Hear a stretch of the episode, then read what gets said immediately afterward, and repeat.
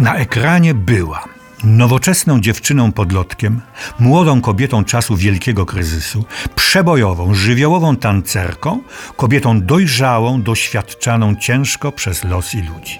Nigdy jednowymiarową, jednoznaczną, banalną. Wcielała się w te, tak przecież różne postaci przez 50 lat. Zmieniały się czasy. Rozpoczynała swoją oszałamiającą i burzliwą karierę w epoce jazzu, czyli we wczesnych latach dwudziestych. Kończyła w zupełnie zmienionym świecie, w latach 60. Była jedną z największych gwiazd kina i jedną z najznakomitszych, najbardziej fascynujących i zdumiewających aktorek. Nie muszę mówić, że równie dramatyczne i niezwykłe było też jej życie osobiste. O kim mówię?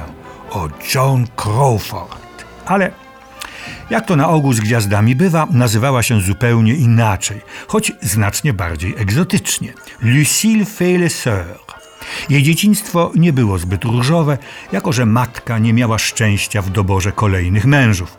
John zresztą później również. Lucille od najmłodszych lat marzyła o karierze scenicznej, dokładniej o karierze tancerki.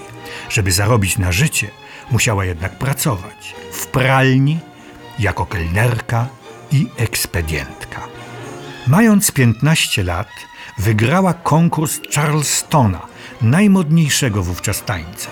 To odmieniło jej życie. Zaczęła występować w wędrownych rewiach, nocnych klubach, aż w końcu na scenach wymarzonego Broadwayu. Tu zauważyli ją filmowi łowcy talentów, co zaowocowało pierwszym kontraktem z potężną wytwórnią Metro Goldwyn Mayer. Wkrótce stworzyła nowy typ bohaterki wyzwolonego z więzów XIX-wiecznego purytanizmu podlotka, będącego równorzędnym partnerem mężczyzn. Tytuły jej ówczesnych filmów mówią same za siebie. Wielkie miasto wabi, targowisko zmysłów, jad miłości czy, nomen omen, nieokiełznana. Od tej też pory nazywała się John Crawford.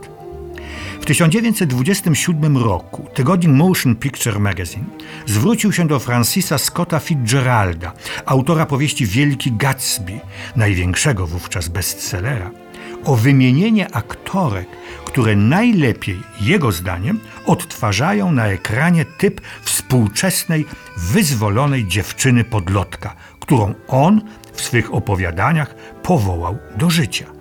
Na czołowym miejscu znalazła się Joan Crawford. Pisarz tak ją scharakteryzował.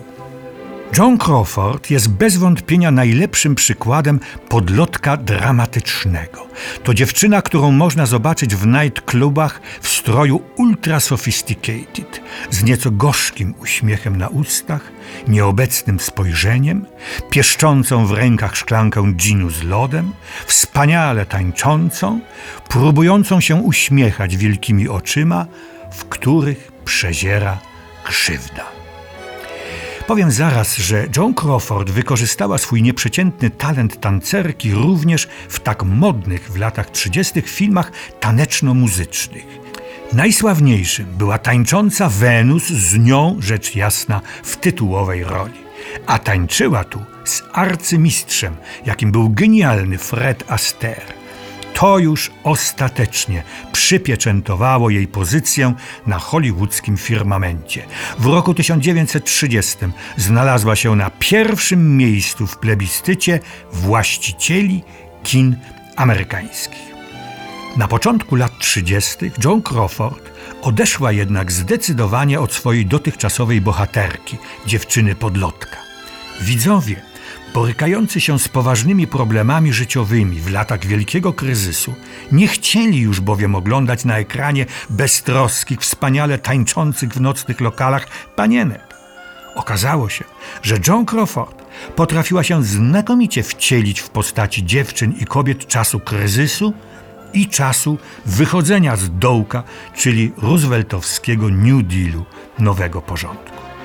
Jej nowa bohaterka nieraz popada w konflikt z prawem, trafia nawet do więzienia, bywa dziewczyną ze slumsów i córką zbankrutowanego przemysłowca. Odkrywa, że jej brat jest przestępcą, a ona sama, żeby przeżyć, zostaje kochanką wziętego polityka. I tak dalej, i tak dalej.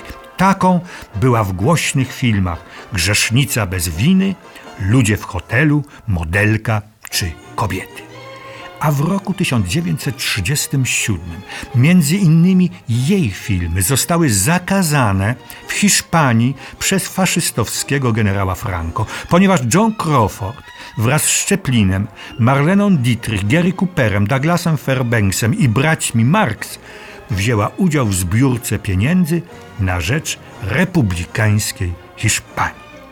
A o dalszych losach zawodowych i osobistych John Crawford, jednej z największych i najciekawszych gwiazd amerykańskiego i światowego kina, opowiem w następnym Odeonie.